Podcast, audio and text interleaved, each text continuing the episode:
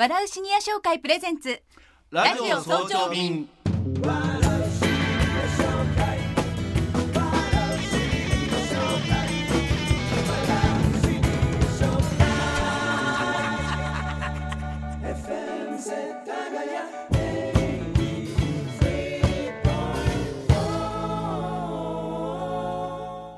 おはようございます。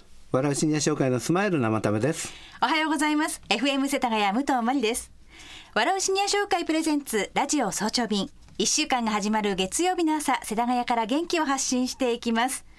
生ためさんお久しぶりですね。ご無沙汰してます。よろしくお願いします。えー元気してましたよ。元気でしたか、うん、い。つもはいハッピーしてます、ハッピーしてますか、じゃあ今日もよろしくお願いします、さて今日のゲストはどなたですか？今日はですね、はい。素敵な女性なんです、はい。であの銀座セカンドライフ株式会社の代表取締役の片桐美桜さんなんですよ、うん、銀座セカンドライフ。はい。はあどんな会社なんでしょあのうねね企業をね支援してる会社なんですけどね、はい。中でもこのシニアの方の独立開業のね支援が、まあ大きな特徴らしいんですけどね。へえ、シニアをじゃあサポートしているわけですね。そうそうそう。いろいろ聞いてみたいと思ってるんですけどね。はい、私も楽しみです、はい。それでは片桐美桜さんのご登場です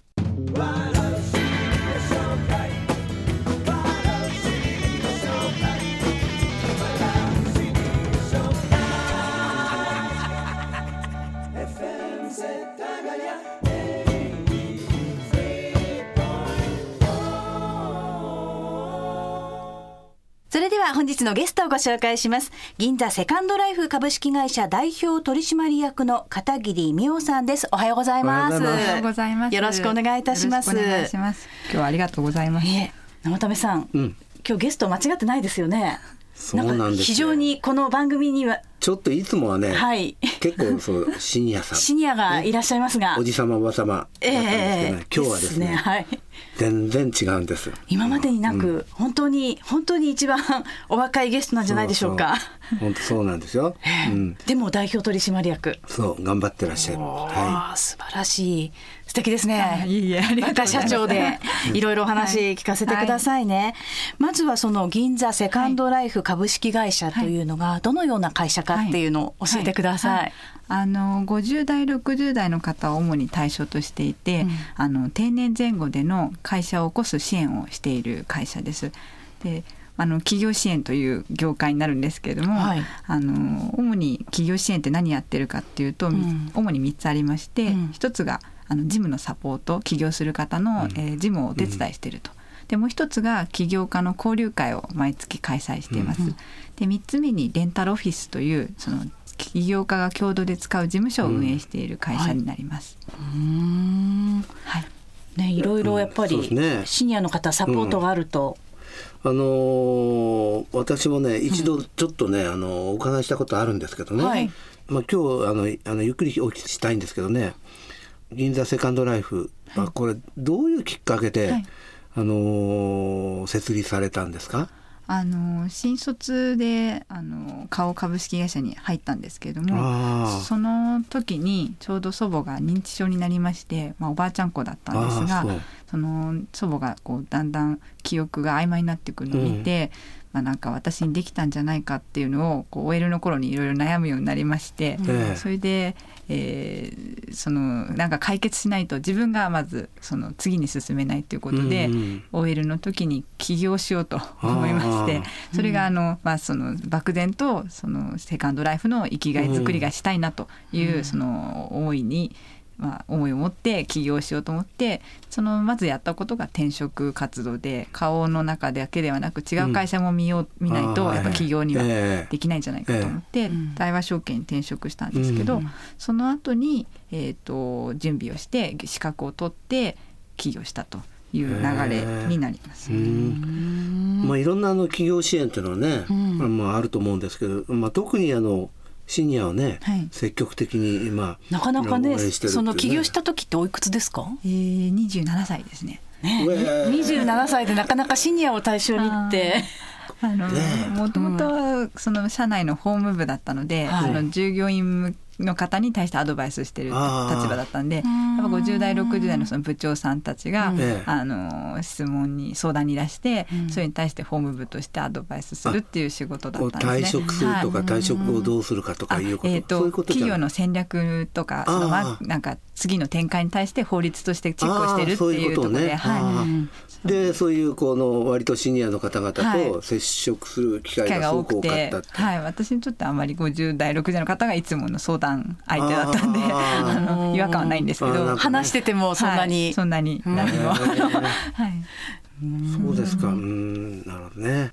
もともとそういう私は、まあ、会社にお勤めになられたと思いますけれども、なんか先々はそういうことやりたいなっていうのあはー。その学生時代から思ってたとか。ざ残念ながらあの そこまでの強い思いはなかったんですけど、うん。やっぱ祖母のことがやっぱきっかけですね、うん。普通に OL でその、まあ、結婚してとか、まあ、普通のことしか考えてなかったんですけど、うん。まあ、祖母のことをこう思うとやっぱりその2週間に1回ぐらい夢に出るっていう状態になってしまって、うん。そんなにあの深く考えるタイプではないんですが、うん。やっぱなんかこう自分の中で解決しないと、そのいずれはその精神的に危ないんじゃないかぐらい思って。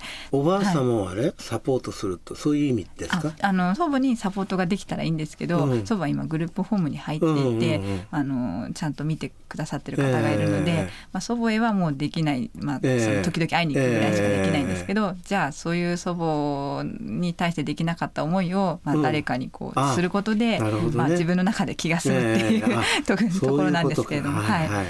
なるほどね、はいでも同世代の方でそういうことを考えているまあ。ご友人とか同期、まあ、会社の頃の同期って、はい。えって結構驚かれませんでしたね。理解もしてもらいづらいですし、うん。わざわざ顔をやめて、ん。そのね最初大和証券に行った時は、うん。なぜメーカーからその金融に、うん。あの人のお金を動かすような商売になってしまうんだっていうのは、ねあの若干言う人もいましたけれども、うん。やっぱり起業したからやっとぜあの今までそうん。の顔をやめた理由は言えるようになったので、うん。あのその時に理解をしてくれましたね、まあ、そのそういうだから顔をやめたのねと、うんあのうんその祖母への思いは私雇用の問題ですけど、うん会社を辞めた理由についてはよく分かったっていうのは、うん。あの同期からとか、うん。あの先輩からも言われましたね。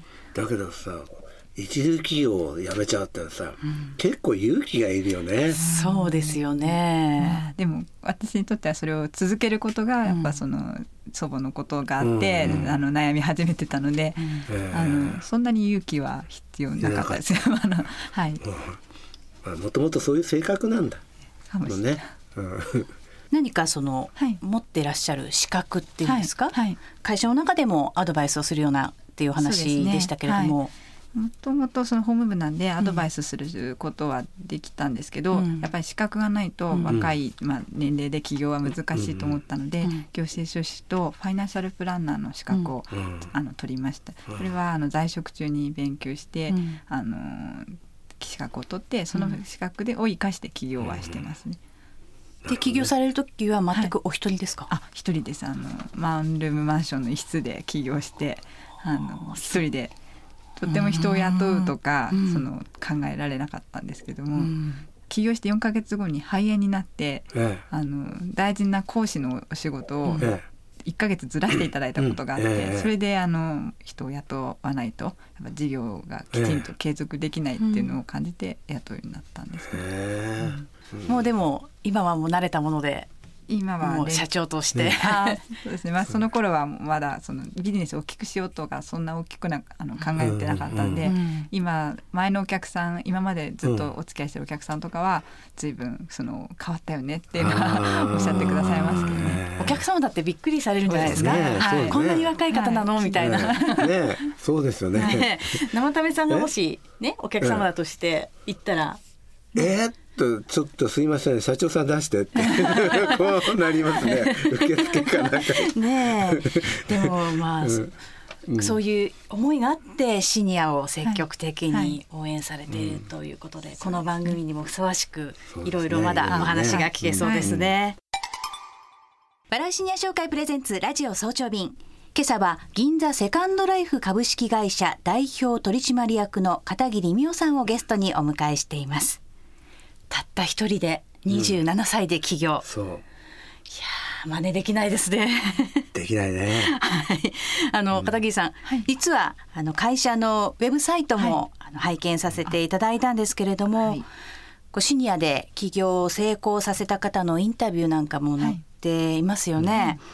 実際はその50歳くらいからっていうんですかね、まあ、シニアに限って言うと、うん。うん、今までどのくらいの方の支援をされてきてるんですか、うん、あのー4000人ぐらいですね。4000人、はい。はい、もう少し若い人も含めて5000人ぐらいなんですけど、大体数がまあ50代60代の方なので、はい、4000人ぐらいだと思います。あの支援って言っても本当いろんな質問を毎日受けるので、あの事務所が一緒の事務所なので、もう朝出勤してから夜帰るまで、いろんな細かいお話を質問されて、まあそれも支援というんであればですけれども、はい、でもそれもさまざまな、うん、そうですね、うん、もう細かい話だと名刺の作り方からわからないとか銀行口座作り方わからないとかまあ、本当に売り上げどうしたら伸ば,、伸ばせるかとかいう質問、ね、はい、ありますけど。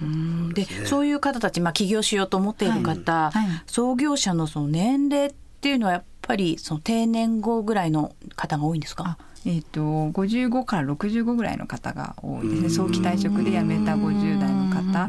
で定年後にやっぱりもうちょっと仕事をしたいっていう方で60代で起業する方と多いですね。はい、もっと上もいらっしゃる。上もいらっしゃる。70代80代の方もいらっしゃる。行かなくちゃ お願いしに行こう、うん、あのどんなですね、はい、あの事業でですね起業される方が多いんですか、はい、この分野なんですけど、はい、なんかその新しい商品とかサービスを作り出そうって方はやっぱりちょっと少なくて、うん、それも未経験分野に行く方も少なくて、うん、あのやって多いのは、あの前職のご経験人脈を生かす方ですね。ね。うん、から前の会社がどんなお仕事をしてたかで、うん、もう商社にいた方はそのままその商社としてのお仕事をするんですけど、まあ、大手にいた時は扱わなかった商品、商材をやあの売るようになったりとか、ね。まあ、前職の人脈でなんかその違う商材をこう営業するようになったりとか、まあ、そういうなんか生かしてる方が多いですやっぱりそういうね、はい、あの少しなんかその世界になんか、馴染みがある方が、そうですね、なんとなく。弊社もまあそれをお勧めしているので。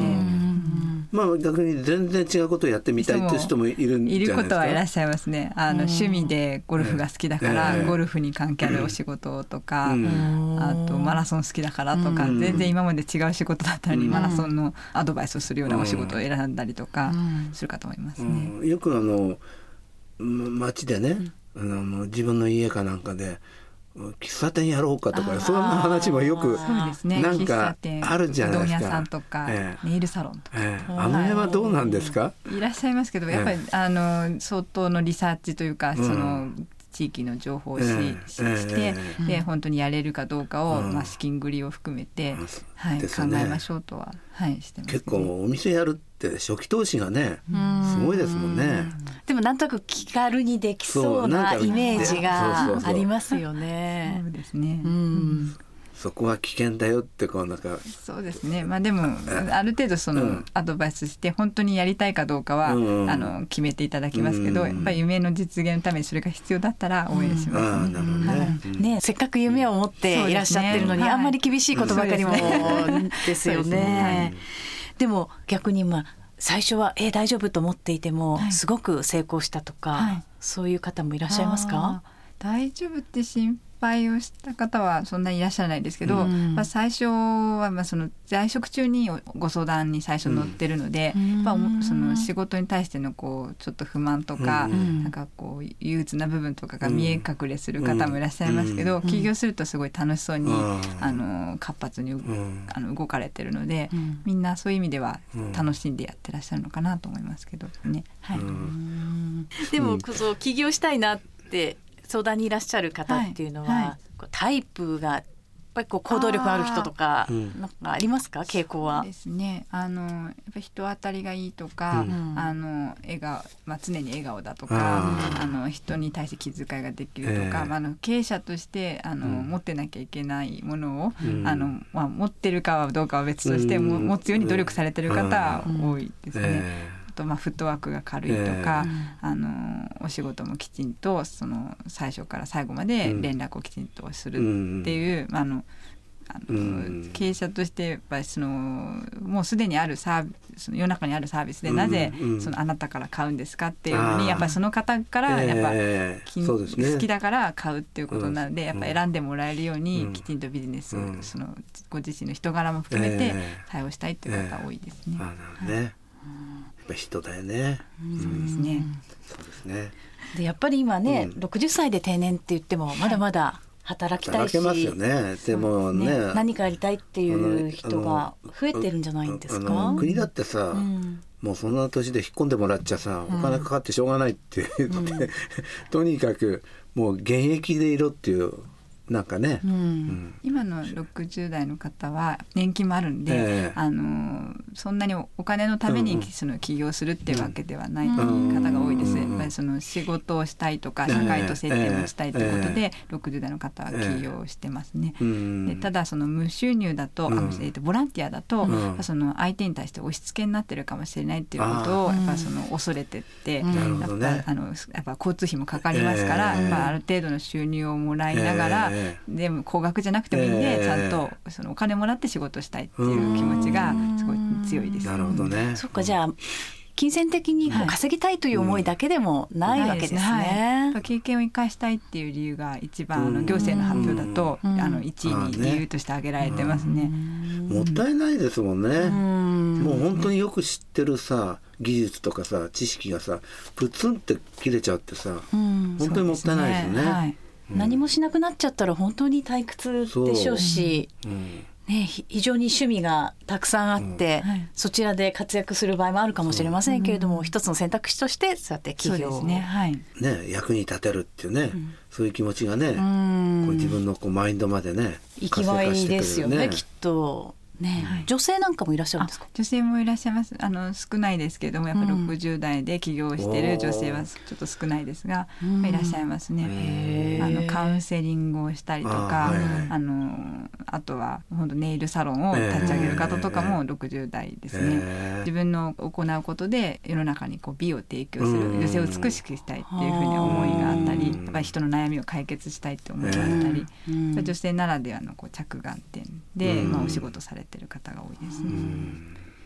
なんかそういうのがあると生き生きしそうですもんね。そうですね。すねはい。うんあの今日はそのね企業の実態を中心にお話いただいたんですけれども、まあ、これから起業したい方、ラジオを聞いてる方もたくさんいらっしゃるかと思うんですね。その方法なんかはまた引き続きお伺いしたいと思っているので片桐さんには来週もこのスタジオに来ていただいて、はいねね、さらにお話を伺いたいと思いますのでどうぞよろしくお願いいたします。よろしくお願いします。本日のゲストは銀座セカンドライフ株式会社代表取締役の片桐美代さんでした。ありがとうございました。ありがとうございました。今日は女性若手の実業家にお越しいただきましたけれども。ええもうまさにね、うん、セカンドライフをね、うん、あの実は今日お会いして、あこういう人に相談したいと思いました、やっぱり、私なんかね、はい、もう70そこそこそこ来ちゃうわけですよ、はい、もうよいよいの人にさ、セカンドライフ相談できないですよ。でもよかった。本当にあのそういうこう若い方が、そのしっかりこうサポート支援のね、体制を作って、えー、お父さん頑張ってとおじさま、うん、おばさま頑張ってっていうね、うん、こういうようななんかいい時代になったなと思ってるんですけどね。だから逆にいいのかもしれませんね、若い方がそうやって支援してくださってるっていうのはね、思いましたね、はいではここで今週もシニア紹介からの一言お願いいたします。そうですね。今日お話聞いててね、うん、やっぱりあの好奇心とかね前向きな姿勢をね持つことがやっぱりセカンドライフをね、うん、立ち上げるためには大事だと思ったんですね、はい、でその時ねふと昔あの寺山修司が、うん、あの書を捨てて町へ出ようっていうね、うん、あのことを言ってたことあるんですけど、はい、私ねあの逆にね今度下町図鑑を持ってね、うん、えー、町に出ようと。はい、でそれはねあのやっぱ好奇心をね、うん、内側からどんどん膨らましていくことによってね、うん、やっぱりこう若さがね保てるんじゃないかと思ってですね、そんなことを思ってもう一回、はい、下町図鑑を持って街に出よう、はい、下町図鑑。はい。まあ何でもいいんですけどねいっぱいありますよねよくあの、うん、世田谷なんとかマップルとかね、はいはい、売ってますよね、はい、そういうそういう愛持って、そういうのを持って。ちょっと街へ出るうん、となんかいろんなお豆腐屋さんだって、いろいろあるじゃないですか。なんか発見が。屋さんだって。そう、発見がある。ウキウキするのが大事ですね。それをなくしたらね、ダメですね。それをあればまたセカンドライフがね、を輝いてくると思いますね。はい、ありがとうございました。はい、笑うシニア商会プレゼンツラジオ早朝便。笑うシニア商会の提供でお送りしました。